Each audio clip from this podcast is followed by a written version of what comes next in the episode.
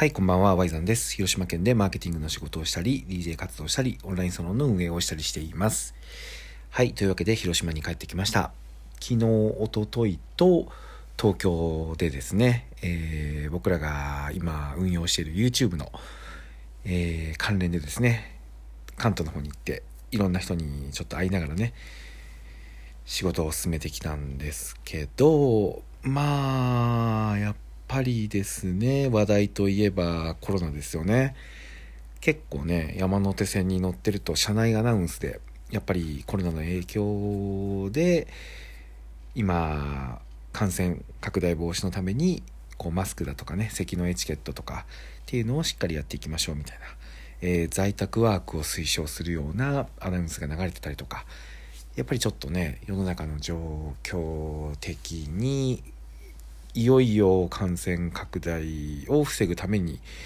動きが出てきたのかなっていうような印象を受けました。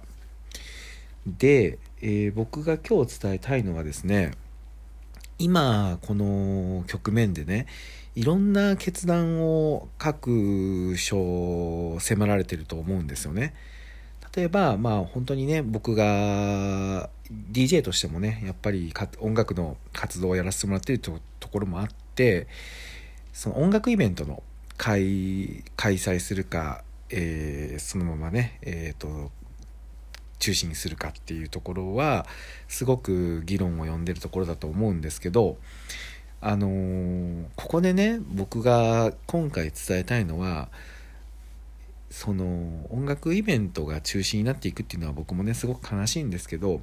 ただ中止にしている決断をしたアーティストさんのね、その思いというか、そういうものがやっぱすごくわかるんですよね。僕はまあ3月26日っていうのはまだ先っていうところもあるので、一旦はそこの自分の予定しているライブっていうのはやりますと。まあ、ただ3月に入ってね、10日をめどにその状況を見ながら、またそこで一回アナウンスをしますっていうようなことを今はね、決断として出してるんですけど、まあなんていうのかな、これって本当に正解があるものじゃないじゃないですか。こんなにも分かりやすく正解があるかどうか分からないっていうものを目の前に突きつけられることってなかなかないと思うんですよね。その感染拡大を防止するために自粛した方がいいっていう意見ももちろん分かるし、その一方で、生活を殺すのってやっぱウイルスだけじゃなくて経済っていうところのね、側面もあって、イベント運営会社で生活している人たちはやっぱりライブがなくなってしまえば、もうどうやって生きていけばいいのっていうところにもなってしまうし、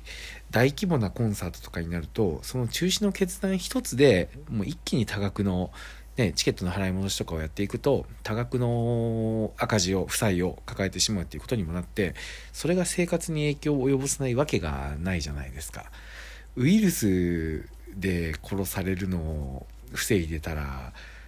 ね、その経済のダメージで自分たちの生活が苦しくなってしまうっていうことも大いにあるわけで、本当に正解がないんですよね。その中で僕が今日伝えたいのは、やっぱりものすごく今ってその人柄というか、人間性って言ってしまったらね、ちょっと印象良くないかもしれないけど、そういうのがものすごく見えるなっていうのを思うんですよ。その僕がね、やっぱり伝えたいのは、今の状況って僕は決断っていうところをフォーカスしたいなっていうふうにすごく思うんですよね。中止と開催って相反する決断のように見えるけど、ただ決断をするって決めた側は当然開催するって決めた側は、中止にしたアーティストさんの気持ちっていうのはめちゃめちゃわかると思うんですよ。だってその中止と開催の間で死ぬほど悩んだと思うから、その結果としてそれを決断したっていうわけだって、中止したアーティストさんは開催しているアーティストさんを絶対批判しないと思うし、開催をすると決めたアーティストさんは中止をするって決めたアーティストさんを批判することって絶対ないと思うんですよ。にもかかわらず、やっぱりいろんな投稿が流れてくる SNS、まあ、それがね SNS のいいところでもあるんですけど、やっぱり誰々は中止にしたのにお前は開催するのかとか、逆に、誰々さんは開催してくれたのにお前は中止にするのかというような、その誰かと比べて、その人の決断を責めてるっていう意見がやっぱりあるんですよね。これが僕はめちゃめちゃまあかっこ悪いというかですね、すごい見られてるなというか、人間性が出てるなっていうふうにやっぱ思うんですよね。わかるんですよ。その例えば自分が応援しているアーティストさんの決断はすごいって言いたいがあまりに、それに比べてそれじゃない人をちょっと見習った方がいいんじゃないですかみたいなことを言いたくなるのに、おそらく悪気はないんだと思うけど、それがゆえにすごく残念なんですよ。絶対望んでないですから、その反対側の価値観を責めるために決断してる人なんていないですから、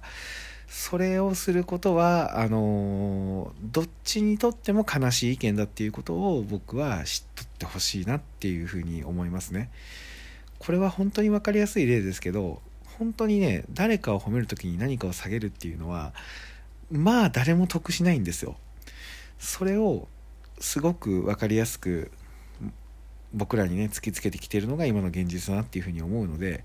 これはほんまに気をつけた方がいいなというふうに思います。はい、というわけで今日伝えたいことは本当にこれです。ただね、そう僕ちょっと感動したのが、自分のね好きなアーティストでももいろクローバー Z さんいるんですけど、やっぱりあれだけのね影響力を持つ国民的アイドルになってくると、やっぱりね、特にファンを大事にする運営陣っていうようなところで評価がすごくねファンの間では高いので、やっぱり今回もね、そのメンバーの高木レニちゃんですね、紫を担当するレニちゃんのソロコンサートがいち早く中止になったんですよね。中止を延期を発表したんですよね。でそれに対してやっぱり絶賛の声が集まってきたわけですけど、その中にはやっぱりその一方でまだ中止を決めてないアーティストさんを落とすようなね意見もやっぱあったんですよ。褒めたいがゆえに落としてるみたいな。ただ僕感動したのが、それに対してそれは誰も望まないよって、ももクロ陣営もそういうことを言われたくてやってるわけじゃないんだから、各アーティストさんいろんな中で決断したり状況がねそれぞれあるんだから、そこは見守ろうというような意見がファンの間でちゃんと出てたんですよね。そこに僕はやっぱすごく感動しました。やっぱいろんなファンの人がいる中で、全員がそうっていうことじゃないと思うけど、ただやっぱりそういうふうに思う人がちゃんといるファン層、むしろそっちが大多数というか、ただももクロの決断には感謝というか、自分たちファンを守ってくれたんだと思うし、その一方でだからといって反対側にいる人たちを批判しないっていうマインドが育ってるってすごいことだなと思いました。だから僕も自分の周りにいる人にはこの価値観を知ってほしいので、こんな風にラジオでもね伝えていこうと思って今日は話させてもらいました。はい、というわけで以上です。悪気がないのはね本当にわかるんですよ。ただやっぱりそういうのって見てますからね、誰もが。で悩む決断をするっていう立場にいる人は絶対誰もがこの感覚って分かると思うんですよ。でこういう決断をね知ってない人が劣ってるとかっていうわけじゃないんですけど、やっぱりする立場にいないと分からない価値観だと思うんですよ。だから僕は絶賛も批判も同じだと思ってて、何かをするときに人と比べてどうっていうことをやるっていうのがすごい思考停止に見えちゃうんですよね。正解がない中でみんな決めてるだけだから、だからその迷ったこととその中で決断したっていうことが素晴らしいっていうふうに思う、やっぱ過程を評価する主義というか、そこを見る風な価値観をですね持ってほしいなっていうふうに思います。はい、というわけで今日伝えたいことは以上です。ありがとうございました。また来週も頑張っていきましょう。おやすみなさい。